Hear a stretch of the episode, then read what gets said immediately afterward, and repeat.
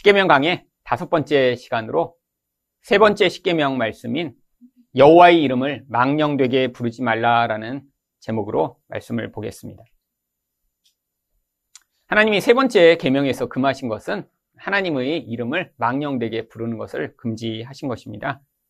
하나님의 이름은 우리가 불러야 하고 또그 부르는 것이 마땅합니다. 이름은 한 존재의 능력, 영광, 또 그의 실체를 대표하는 것이죠.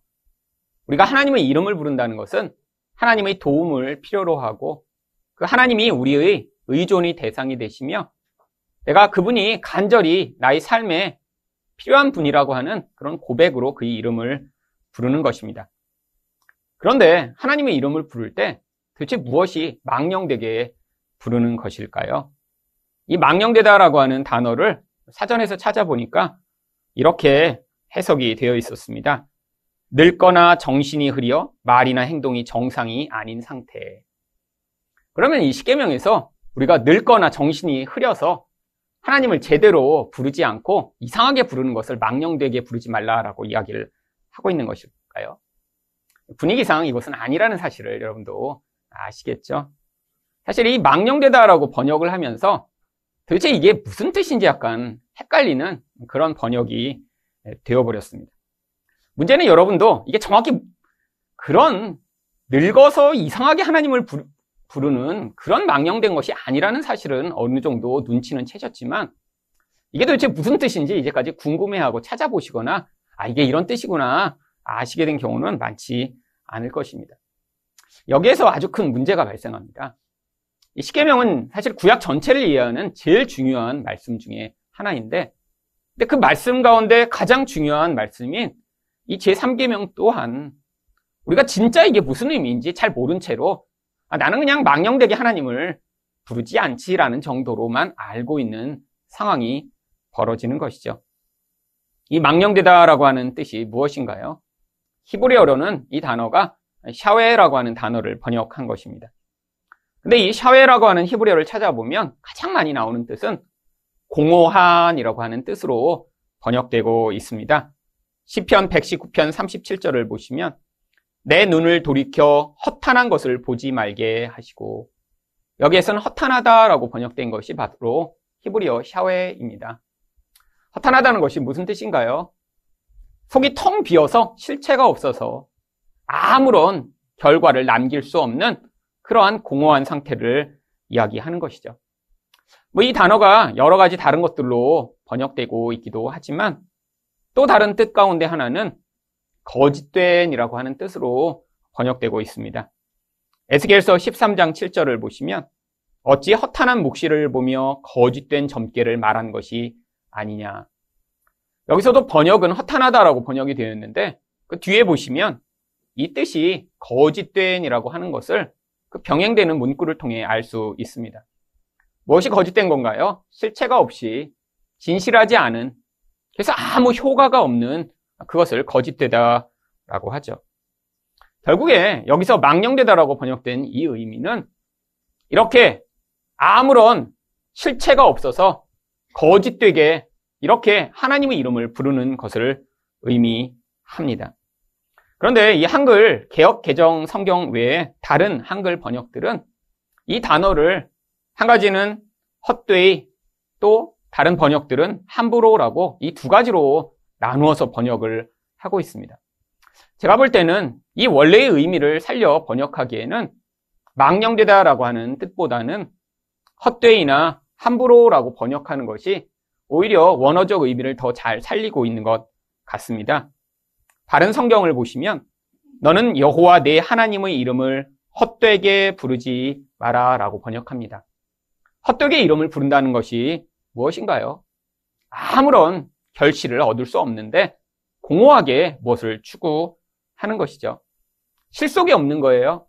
그 이름을 불러도 불러도 아무런 결과가 주어지지 않는데도 그 이름을 그냥 계속 부를 때 이것을 헛되이 이름을 부르다라고 표현할 수 있겠죠.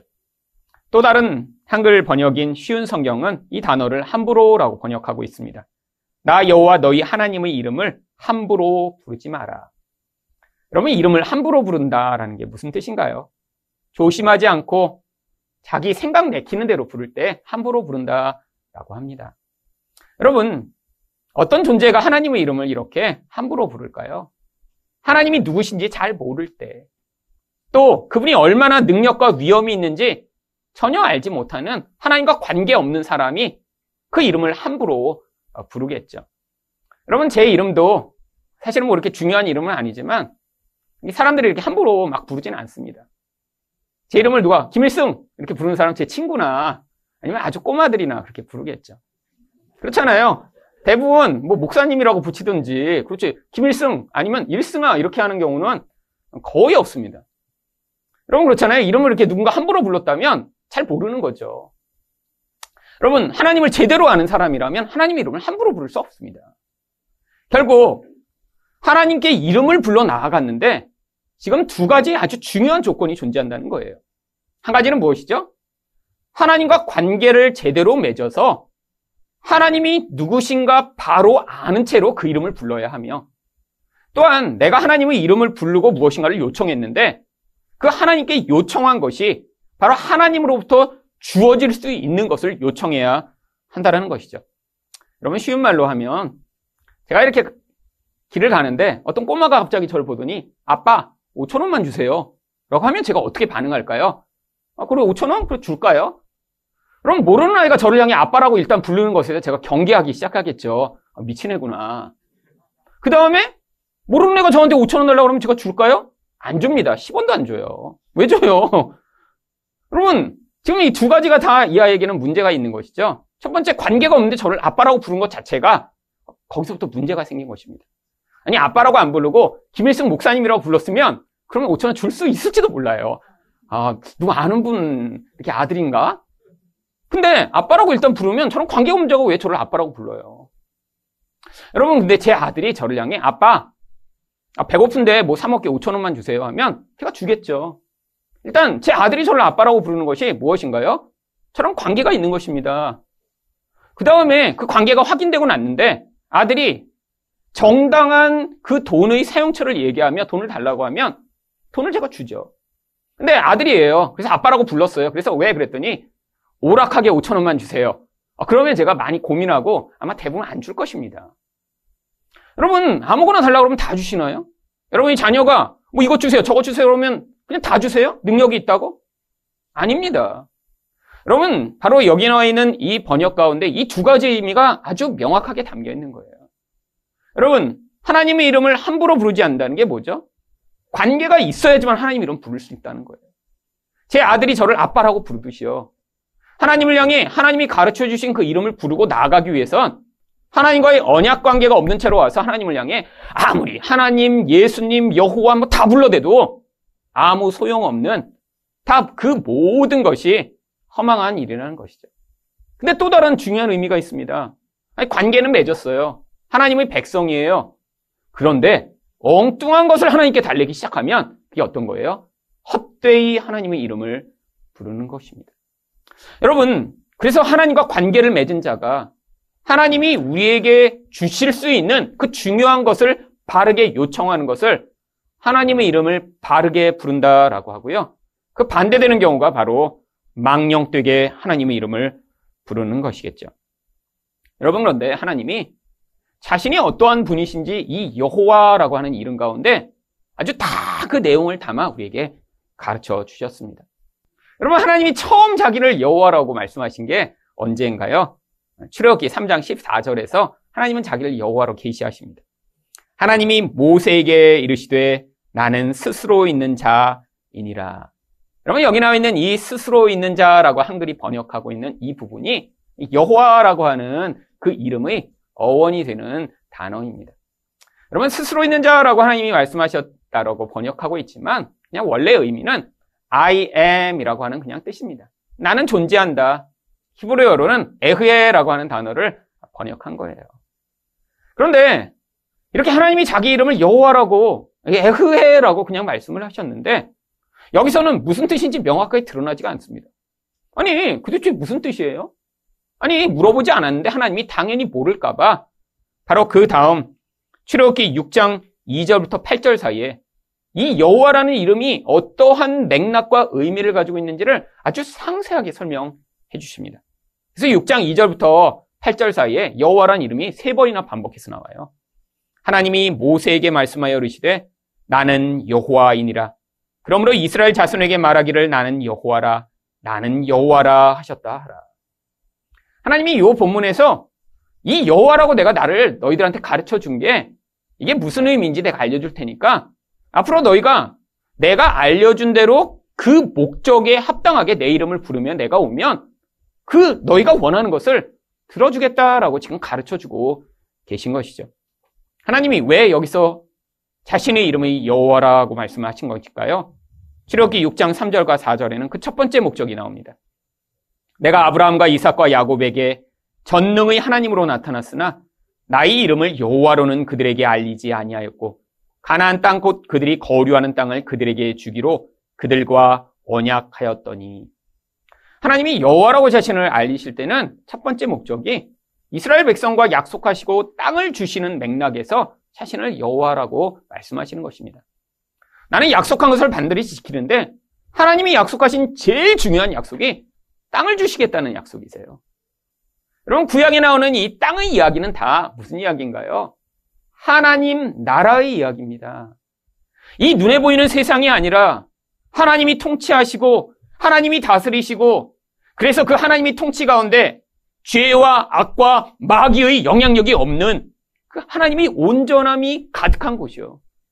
우리는 죽은 다음에 가게 될 천국을 바로 그 여기서 얘기하는 이러한 맥락으로 이해하고 있지만 성경은 우리 죽음 다음의 천국의 이야기가 아니라 바로 이 땅에서도 이 하나님의 통치가 임하면 죄와 악과 이런 모든 더러운 것이 가득한 그곳에 하나님의 통치가 임해 우리 또한 그 놀라운 하나님의 통치의 행복과 만족을 맛볼 수 있다라고 약속하고 있는 것이죠.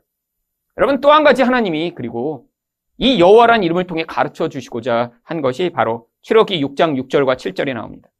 그러므로 이스라엘 자손에게 말하기를 나는 여호와라 내가 애굽 사람의 무거운 짐 밑에서 너희를 빼내어 그들의 노역에서 너희를 건지며 편팔과 여러 큰 심판들로서 너희를 속량하여 너희를 내 백성으로 삼고 나는 너희 하나님이 되리니. 여러분, 지금 하나님이 그렇게 하나님의 백성으로 삼으셔서 그 놀라운 축복과 행복을 주시려고 하는데. 근데 문제가 있습니다. 어떤 문제요? 이스라엘 백성들이 바로 이집트의 노예가 된 채로 살고 있었던 것이죠. 여러분, 노예한테 땅이 주어질 수 있나요? 여러분, 노예한테 땅을 주면 어떤 일이 벌어질까요? 주인이 다 뺏어가겠죠. 노예의 모든 소유는 사실 그 주인 겁니다. 그러니까 이스라엘 백성들한테 땅을 주실 수가 없어요.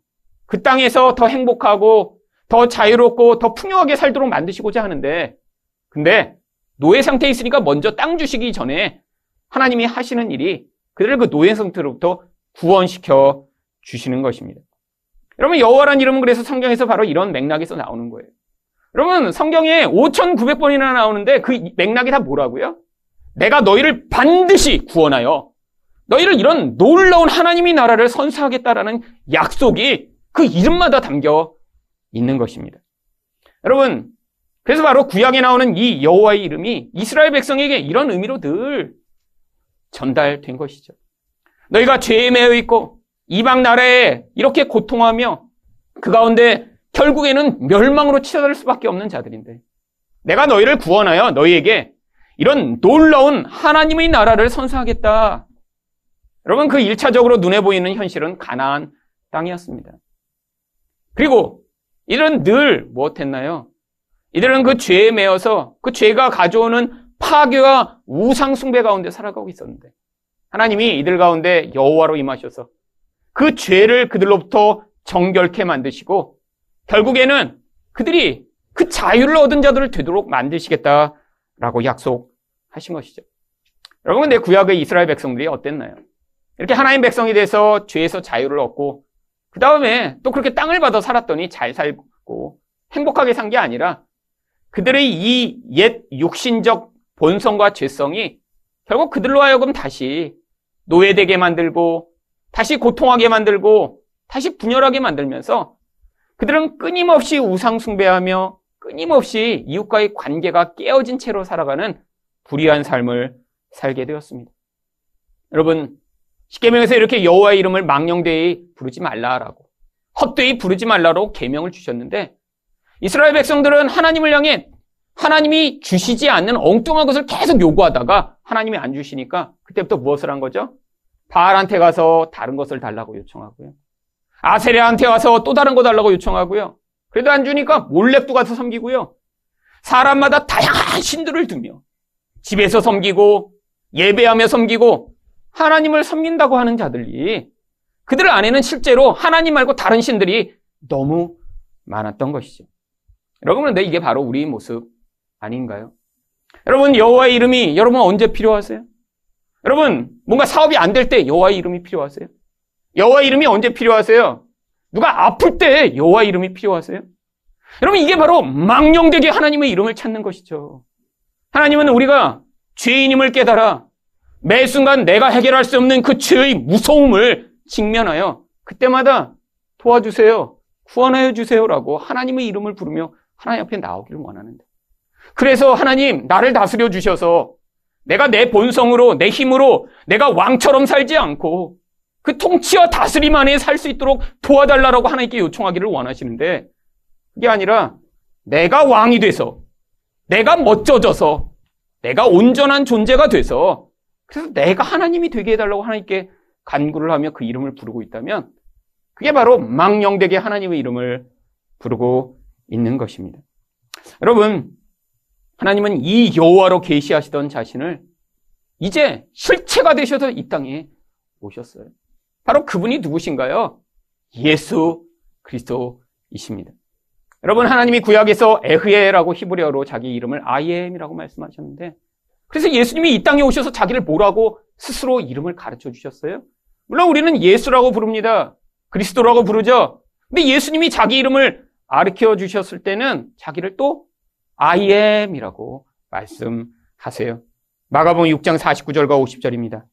제자들이 그가 바다 위로 걸어오심을 보고 유령인가 하여 소리 지르니 이에 예수께서 곧 그들에게 말씀하여 이르시되 안심하라 내니 두려워하지 말라. 여러분 이 제자들의 모습이 우리의 모습 아닌가요? 요동치는 세상에서 두려워하고 불안하고 죽을 것 같아서 고통하는 우리의 모습이요. 이게 죄가 만들어낸 우리의 본질 아닌가요? 눈에 보이는 세상을 의존하고 살다 보니까 상황이 조금 내 마음대로 돌아가지 않으면 불안해하고 죽을 것 같고 그때 우리 인생에 예수가 찾아오시는 것입니다. 이런 바다 같은 인생 가운데 살아가는 우리 인생들 아무리 견고한 것으로 나의 미래를 보장받고 싶고 아니 현실 가운데 내가 이것이면 되겠지라고 붙드는 그 모든 것마다 마치 폭풍 가운데 있는 이 배 같은 거예요. 여러분 내가 잘한다고 생각했어요. 이게 바로 선원들이었던 제자들의 모습 아닌가요? 그 발릴리 바다에서 평생 물고기 잡던 사람들입니다. 다 잘하는 것 같았어요. 그런데 바다 가운데서 폭풍이 일자 그들은 두려워하며 떨며 몸부림을 치고 있는 이들 가운데 예수가 그들을 구원하러 찾아오십니다. 그들이 예수가 자기의 이름을 뭐라고 가르쳐 주세요? I am, 에고 에이미, 아니 구약에 계시하셨던 에흐에라고 자신을 가르쳐 주신 거예요. 내가 너희를 구원하는 하나님, 그 구약이 나타났던 그 여호와 하나님이다라고 그들에게 말씀해 주신 것입니다. 여러분, 그래서 이제는 우리가 여호와 하나님을 찾지 않습니다. 이제는 우리가 누구 이름으로 기도하나요? 예수 이름으로 이제 기도할 수 있게 된 거죠. 여러분, 우리가 예수 이름으로 근데 기도할 때, 그러면 무엇을 기도하는 것인가요? 여러분, 바로 하나님이 그 여호와라는 이름을 통해 우리에게 요구하셨던 바로 그 하나님을 우리가 지금 찾으며 예수 이름으로 구하는 거예요. 여러분, 그래서 요한복음에 보시면 예수님이 내 이름으로 구하라고 말씀하십니다. 14장 13절입니다. 너희가 내 이름으로 무엇을 구하든지 내가 행하리니. 여러분, 예수님이 이름으로 우리가 우리가 단순히 끝날 때 여러분 기도하고 나서 예수 이름으로 기도합니다 하면 이거 안 하면 안 되는 것인가요? 아니에요. 그 얘기가 아니에요. 여러분 예수 이름으로 구하기만 하면 다 주신대요. 근데 또 우리가 예수 이름만 붙이면 원하는 모든 것을 다 주시나요? 그럼 기도하면서 그거 많이 경험하셨잖아요. 많이 경험해 기도했는데 아니 예수 이름을 열 번 놓고 기도해도 안 되는 건 안 됩니다. 왜 그렇죠? 바로 그 이유가 바로 요한복음 15장 7절에 나와요. 너희가 내 안에 거하고 내 말이 너희 안에 거하면 무엇이든지 원하는 대로 구하라. 그리하면 이루리라. 여러분, 예수님이 우리의 이 간구에 응답하실 수 있는 유일한 조건은 우리가 예수님과 완전히 연합돼서 그 예수님이 원하시는 것을 구할 때라는 거예요. 그러면 이루어 주시겠다는 거예요. 근데 도대체 무엇을 이루어 주실지 이미 말씀해 주셨잖아요. 무엇을 통해? 여호와란 이름을 통해요. 우리를 죄에서 구원하기를 간구할 때요. 하나님의 통치가 임하기를 구할 때요. 여러분, 우리 삶에서 그래서 이렇게 예수 이름으로 기도할 때마다 바로 이걸 구하라는 거예요. 여러분, 지금 돈 때문에 힘들다고, 물론 구해야죠. 여러분, 하지만 그게 본질이 아니에요. 돈이라고 하는 세상 사람들이 다 의존하는 기반이지만, 하나님, 내가 이래서 이 나의 죄성이 결국 눈에 보이는 그것을 의존하여 그게 없으면 이렇게 불안하고 죽을 것 같은데 이것을 통해 하나님 내 본질이 우리 하나님을 더 강하게 의존하는 자가 되도록 나를 구원하여 주세요라고 기도하면 하나님 그 기도에 응답하신다는 거예요. 물론 우리가 이런 구체적인 내용을 모르고 그냥 하나님 돈 좀 주셔서 이렇게 고통하지 않게 해주세요라고 기도해도 성령이 알아서 뒷부분을 그냥 후렴부로 그냥 해주십니다. 그러니까 우리가 지금 살아있는 거예요. 여러분, 우리 인생 가운데 그런 일들이 얼마나 많나요? 여러분, 진짜 문제가 되는 건 사실은 주변에 있는 사람이나 환경이 아닙니다. 여러분, 여러분 회사가 여러분을 너무 괴롭히고 있다고 생각하세요? 아니에요. 여러분, 주변에 있는 사람 때문에 여러분 너무 힘드세요? 아니에요. 여러분, 그 사람과 환경은 우리를 구원하는 도구에 불과한 거예요. 여러분, 그래서 하나님이 지금 여러분의 삶과 상황 가운데 내가 불편한 상황, 불편한 관계들이 늘 존재하는 것입니다. 생각해 보세요. 여러분 사는데 모든 환경이 여러분이 원하는 대로 착착착착 다 이루어져. 그러면 그게 하나님이잖아요. 그 다음에 내가 불편한 사람 있으면 어떻게 돼? 생각만 이렇게 탁 하면 그 사람이 그냥 입이 그냥 닫혀버려갖고 말을 못한다든지 그냥 사라져버려 눈에서. 그럼 어떻게 될까요? 그럼 또 내가 하나님이죠. 여러분 세상의 모든 관계는 불편할 수밖에 없습니다. 모든 상황은 점점 내가 원하는 대로 그것이 나에게 만족과 기쁨을 충분히 주지 못해요. 근데 인간은 끊임없이 어떻게 하고 싶죠?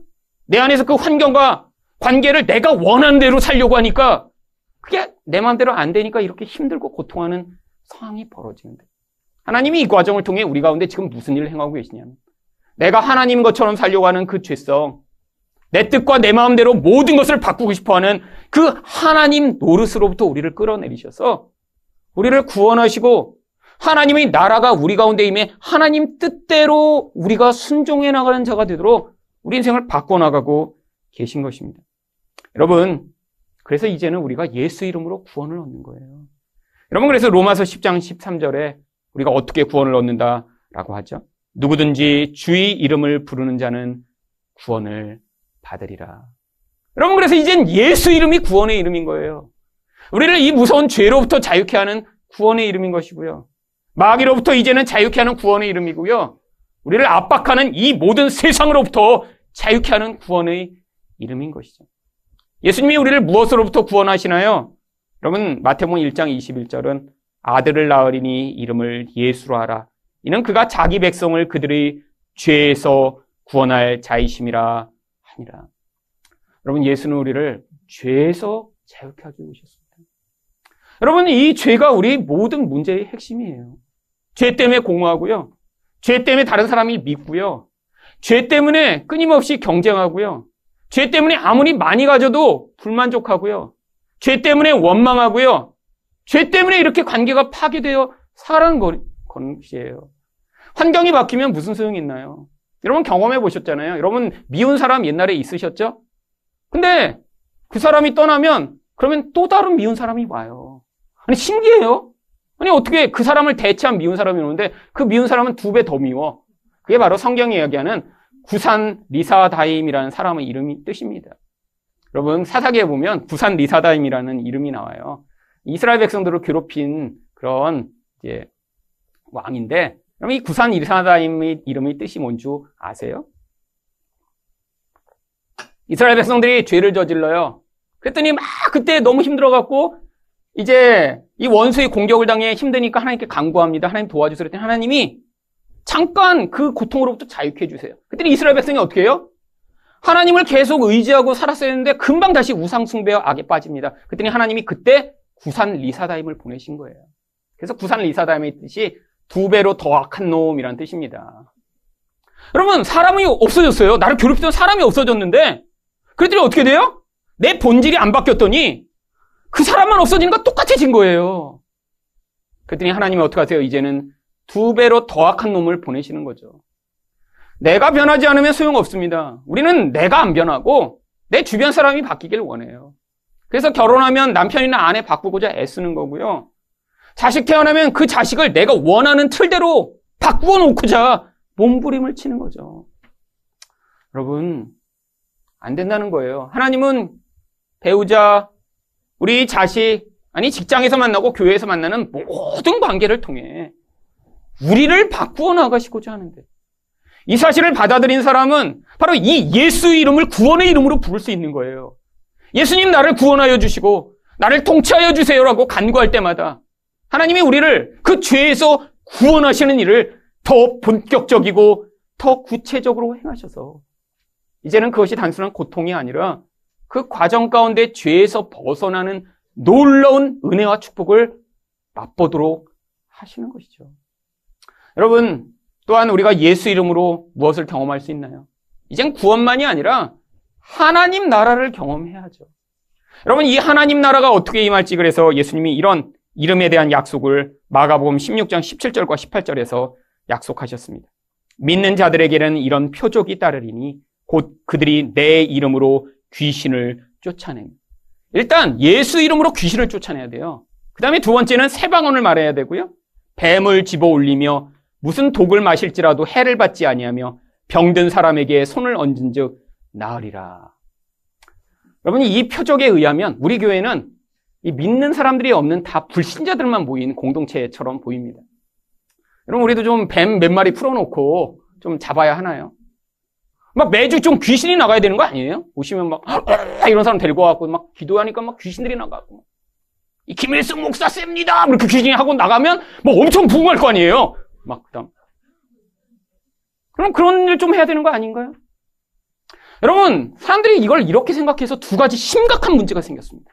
한 가지는 이런 일들이 교회에서 요즘 안 일어나는 거예요. 잘 그래서 대부분의 성경학자들은 이 부분을 성경에서 빼버렸습니다. 물론 고대 사본 가운데는 이 내용이 안 나오는 성경책이 있어요. 여러분 그래서 이 누가복음 16장 9절부터 20절을 여러분 성경책을 펴보시면 꺽쇠로 이렇게 가로에 안에 들어 있습니다. 그래서 이게 사본에 안 나오는데 또 나오는 사본이 있으니까 여기다 기록했지만 그래서 대부분의 학자들은요 이 부분이 성경에 원래 없었다고 생각해서 제가 가지고 있는 마가복음 주석 가운데 10권 중에 9권은 이 부분을 아예 해설을 안 해놨어요. 성경에 원래 없었던 건 해설할 필요가 없다는 거예요. 그래서 그냥 6, 9절에서 딱 끝납니다. 또 다른 문제가 뭐가 생겼는 줄 아세요? 어떤 사람들은 아니 이런 일이 그럼 교회에서 일어나야지. 지금 이렇게 안 일어나면 교회도 아니야 이렇게 해서 매주 새 방언을 말하고 귀신 들린 사람 있다 그러면 막 잡아다가 여기서 맨날 귀신 쫓고 병 걸렸다 그러면 맨날 가서 기도해서 병 낫게 하는 일을 계속합니다. 여러분 뭐가 맞는 것인가요? 이 둘 다 잘못된 것이죠. 여러분 성경은요 눈에 보이지 않는 하나님의 나라 우리는 눈으로 보는 것밖에 의존하고 살지 못하는데 눈에 보이지 않는 그 하나님 나라를 우리에게 눈에 보이는 형태로 가르쳐 주심으로 보이지 않는 세계가 무엇인가를 우리가 지금은 임시적으로라도 받아들일 수 있도록 가르쳐 주고 계신 거예요. 여러분, 귀신이 나간다는 게 뭐죠?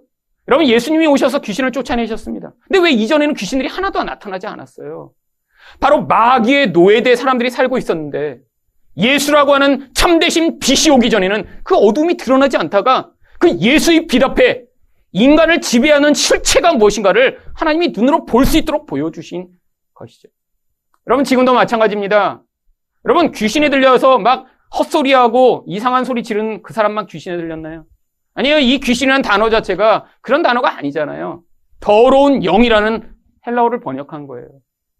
거룩한 성령이 없는 모든 자는 이 더러운 영에 사로잡혀 그 영이 시키는 대로 미워하고 분노하고 음란하고 남을 파괴하는 인생을 살아가면서도 그것을 벗어날 수 없는 이 인간의 심각한 상태를 더러운 영이 들렸다라고 표현하는 것입니다. 이제는 우리가 예수 이름으로 어떻게 할 수 있게 됐어요? 그 귀신을 따라 살던 우리들이 이제는 예수 이름으로 거룩한 영과 함께 거하며 하나님 나라를 드러내고 확장하여 그럼 마귀에게 사로잡힌 자들을 구원할 수 있는 그 놀라운 은혜가 우리에게 주어진 것 아닌가요? 사실 우리 다 예수 안 믿을 땐 더러운 영에 사로잡혀 그 영이 시키는 대로 살던 자들입니다. 난 미워하라 그러면 몇 년씩 미워할 수 있는 사람들이었잖아요. 세상에서 쾌락을 취하라 그러면 주어진 모든 것을 가지고 자기 쾌락을 취하던 게 우리들 아닌가요? 그게 바로 이 더러운 영에 사로잡힌 우리들의 모습인데 바로 예수 이름으로 하나님이 우리를 그 자리로부터 구원해 주신 것입니다. 여러분 새 방언을 말한다는 게 무엇인가요? 여러분 이 방언이라는 단어가 헬라어로는 글로사입니다. 그냥 혀라는 뜻이에요. 여러분 영어 성경만 보세요. 다 텅이라고 번역되어 있습니다. 텅이 번역하면 뭐죠? 혀입니다. 여러분 새 혀를 주시겠다라는 거예요. 어떤 새 혀예요? 여러분 영적으로 영혼을 지배하는 죄악이 있으면 인간은 바로 그 영혼을 드러내는 통로인 혀를 가지고 결국 그 죄악을 드러내고 확산할 수밖에 없는 게 우리들이 있잖아요. 그래서 영혼 안에 있는 그 힘이 그 혀를 통해 뿜어져 나옵니다. 남을 미워하고 끊임없이 그런 악을 토해내며 남을 비난하고 거짓된 소문을 퍼뜨리며 소문을 내는 우리들의 혀요. 그런데 예수 믿는 자는 어떻게 하시겠다고요? 이제 성령이 오셔서 그 혀를 사로잡으셔서 이전엔 그렇게 악만 토해내던 그 혀를 통해 남도 축복하고 세워주고 위로하고 용서하는 말을 할 수 있는 자로 만들어 주신다는 약속이죠. 여러분, 예수 믿으면 어떤 능력이 나타난대요? 또 뱀을 집어 올린대요. 이 뱀이 누군가요? 바로 옛 뱀이라고 불리던 마귀를 통치하는 권세를 이야기하는 것입니다. 옛날에는 마귀 지배 안에 있어 어땠어요? 가서 제사 드리고 그 마귀가 시키는 대로 살아가며 그 마귀를 두려워하며 살던 자들입니다. 그래서 이사조차도 아무 날 이사하지도 못하고 손 없는 날 골라서 이사하는 이 세상 사람들의 모습이에요. 근데 하나님이 그 권세로부터 우리를 자유케 하죠. 그깟 마귀 같은 놈, 아무것도 아닌 존재로 여길 수 있게 돼요.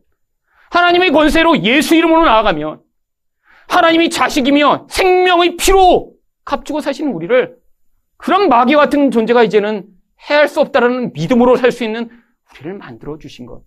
이게 하나님 나라가 나타나는 바로 표징입니다. 이제는 우리가 독을 마셔도 해를 받지 않아요. 여러분, 우리 다 뱀한테 물렸던 그 독이 흐르는 자였잖아요. 아담과 하가 옛뱀한테 물렸습니다. 물론 상징적으로요. 그래서 어떻게 된 거예요? 그들의 영혼에 뱀독이 들어가서 뱀처럼 돼버린 거예요. 근데 이 독이 어떻게 됐죠? 예수의 피로 우리를 깨끗게 해주셨어요. 뱀독이 흐르는 자는 어떻게 되나요? 몸이 뱀처럼 나중엔 불뱀처럼 뜨거워져서 죽는 거예요. 그래서 자기도 분노하고 그 뱀의 독이 흘러가는 대로 살아가는 결국 그래서 죽음에 이르게 되는 인생을 살게 된 인생들입니다. 이젠 예수의 피가 우리를 그 모든 죄로부터 자유케 해요. 우리 피를 깨끗게 하고 우리 안에 있는 독을 해결하는 은혜와 능력을 맛보게 되었죠. 이제는 병든 자가 낫는 기적이 나타나게 되었습니다. 물론 눈에 보이는 병보다 더 심각한 영적 병에서 우리를 하나님이 자유케 해주신 거예요. 여러분 예수님이 오셔서 그래서 어떤 병자들을 치료하셨죠? 여러분 예수님은 주로 장님과 귀머거리를 치료하셨습니다. 왜요? 세상에 있는 모든 장님과 귀머거리를 앞으로 고쳐주시겠다는 게 아니에요. 죄가 가져오는 그 무서운 영향력이 인간을 하나님 나라를 보지 못하고 하나님의 말씀을 듣지 못하고 살게 만드는 그 자리로부터 이제는 하나님 나라를 믿음으로 보며 들리지 않아도 말씀으로 생명을 받아들이는 믿음 가진 자 만들어 주신다는 그 사실을 가르쳐 주시고자 장님과 귀머거리들을 고쳐 주신 거죠. 왜 예수님이 중풍병자들을 일으켜 세우셨나요? 아니 그러면 교회에 중풍 걸리신 사람이 이제 다니시면 안 되나요? 그런 얘기 아니잖아요. 중풍이라는 게 뭐죠? 생각은 해요. 아 내가 이렇게 해야겠다. 근데 몸이 말을 안 들어서 움직이지 못해요. 이게 죄가 만들어낸 결과입니다. 여러분도 여러분 사랑한다는 거 좋은 거 모르는 분 어디 계세요? 아, 결혼하실 때, 아, 난 앞으로 그냥 죽기 한번 싸우고자 결혼한다. 이런 마음으로 결혼하신 분 누가 있어요? 다 난 사랑하고 싶어. 아, 그리고 사랑해야지. 라고 하시는데. 여러분, 실제는 어떻죠? 생각하는 대로 안 돼요. 여러분, 용서해야 하는 거 좋은 거 누가 몰라요? 근데 한번 관계가 틀어지면 용서하는 것처럼 또 어려운 게 없습니다. 왜요? 머리로는 생각하는데 몸이 말을 안 들어요. 이게 죄의 현상인데 하나님이 우리는 어떻게 만드신다는 거예요? 그 옛사람을 죽여내시고 이제는 들은 대로 생각한 대로 깨달은 대로 반응할 수 있는 자리로 이끌어 가시겠다라는 사실을 중풍병자들을 구원하시는 모습으로 보여주신 것이죠. 예수님이 왜 문둥병자들을 깨끗게 하셨나요? 문둥병이 죄의 가장 무서운 모습이니까요. 여러분 문둥병 어떻죠? 점점 점점 몸을 마비시켜서 온몸에 퍼져 결국 죽음에 이르게 합니다. 근데 나만 문둥병에 걸리고 끝이 아니에요. 그 사람을 누군가 만나면 어떻게 돼요? 다른 사람도 전염되기 시작합니다. 이게 죄잖아요. 한 사람이 가지고 있는 그 죄의 영향력이 사람들을 같이 파괴시키고 같이 멸망하게 만드는 이 무서운 죄예요. 바로 이것에서 우리를 예수님이 자유케 하신 거예요. 지금 여러분들이 교회에 오셔서 말씀과 복음으로 이전에 알지 못하고 듣지 못하던 것들을 듣고 보고 계시면 여러분 어떻게 하고 계신 거예요? 지금 병자셨다가 병이 나은 거예요. 옛날에는 아 용서는 해야지 뭐 근데 30년째 용서 못해. 아니 뭐 사랑하면 좋지 뭐 하는데 사랑이 안 되던 분들이 여러분들이 점차 점차 성장하며 용서도 하시고 사랑도 하시는 삶을 살고 계시면 여러분들이 어떻게 된 거예요? 병이 나은 거예요. 이전에는 악만 확산해서 그 사람을 만나면 사람들이 다 죄의 길에 빠져. 그리고 이분이 아유 이거 이거, 이거 재밌는 데 있어. 라 데리고 가면 그 사람보다 더 심하게 악을 행하고 나중에 아 이거 맛있는 데 가자. 그래 부르면 또 정말 그 사람 때문에 사람들이 다 그 길에 빠져 악을 행했는데 이제는 그분이 예수 믿자. 아 여기 설교 말씀 좋아. 아 이제 성경 읽어야지 하며 그런 하나님 나라의 생명을 확산하는 사람이 되었다면 이분이 문둥병자다가 치유된 것이죠. 여러분 이게 하나님 나라를 우리가 살아가고 있는 것입니다. 근데 이 일이 어떻게 나타난다고요? 예수 이름을 통해서요. 여러분 이렇게 예수 이름으로 생명과 하나님 나라를 경험하는 사람이라면 삶이 어떻게 변해야 할까요? 바로 바울이 그 모델을 보여줍니다. 사도행전 21장 13절입니다. 바울이 대답하되 여러분이 어찌하여 울어 내 마음을 상하게 하느냐? 나는 주 예수의 이름을 위하여 결박당할 뿐 아니라 예루살렘에서 죽을 것도 각오하였노라. 여러분, 예수 이름으로 생명을 얻었으니까 이제는 그 예수 이름이 나에게 가져온 생명을 위해 그 예수를 위해 죽을 수 있는 자들이 바로 만들어지는 것이죠. 예수님이 제자들이 바로 그렇게 살지 않았나요? 여러분, 그래서 우리에게 지금 무엇을 요구하시나요?